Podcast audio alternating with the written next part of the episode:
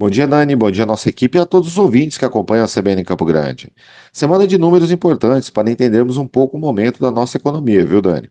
Primeiro, a, divulgação da PNAD mensal, que apresentou uma queda no desemprego no país, que ficou reduzido para 9,8% em maio. Isso representa um acréscimo de 4,6 milhões de pessoas no mercado de trabalho em um ano. No entanto, esse dado ainda não pode ser comemorado, viu, pessoal? Pois quando avaliamos o mercado formal de empregos, ou seja, pessoas com carteira assinada, o acréscimo foi de 12%, o que é bom. Mas no mercado informal, o crescimento foi o dobro, 24%. E esse aumento no mercado informal de trabalho pressiona a renda média para baixo, à medida em que as pessoas passam a trabalhar através de bicos, empreitas ou atividades que não é possível garantir a constância na renda. Nós já havíamos alertado aqui na coluna que em 2022 esse fenômeno iria acontecer se não tivéssemos um aquecimento no mercado interno. A renda do trabalhador caiu em um ano 7%.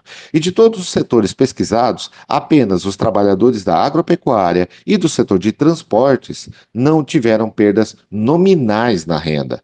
No entanto, quando se apropria o efeito da inflação, aí todos perderam. O poder de compra ficou reduzido em pelo menos 19% em um ano. Mas falando em inflação, o Instituto de Pesquisas Apli Econômicas Aplicadas, o IPEA, reavaliou suas previsões e já apresenta um cenário mais otimista para 2022 e 2023.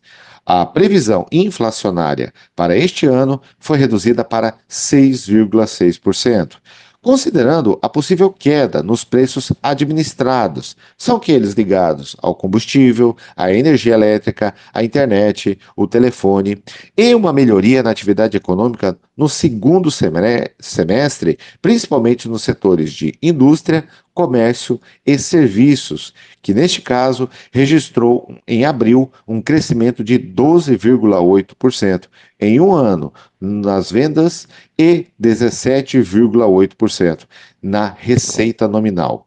O próprio produto interno bruto foi revisado para cima, apontando um crescimento de 1,3% em 2022 e 1,8% em 2023.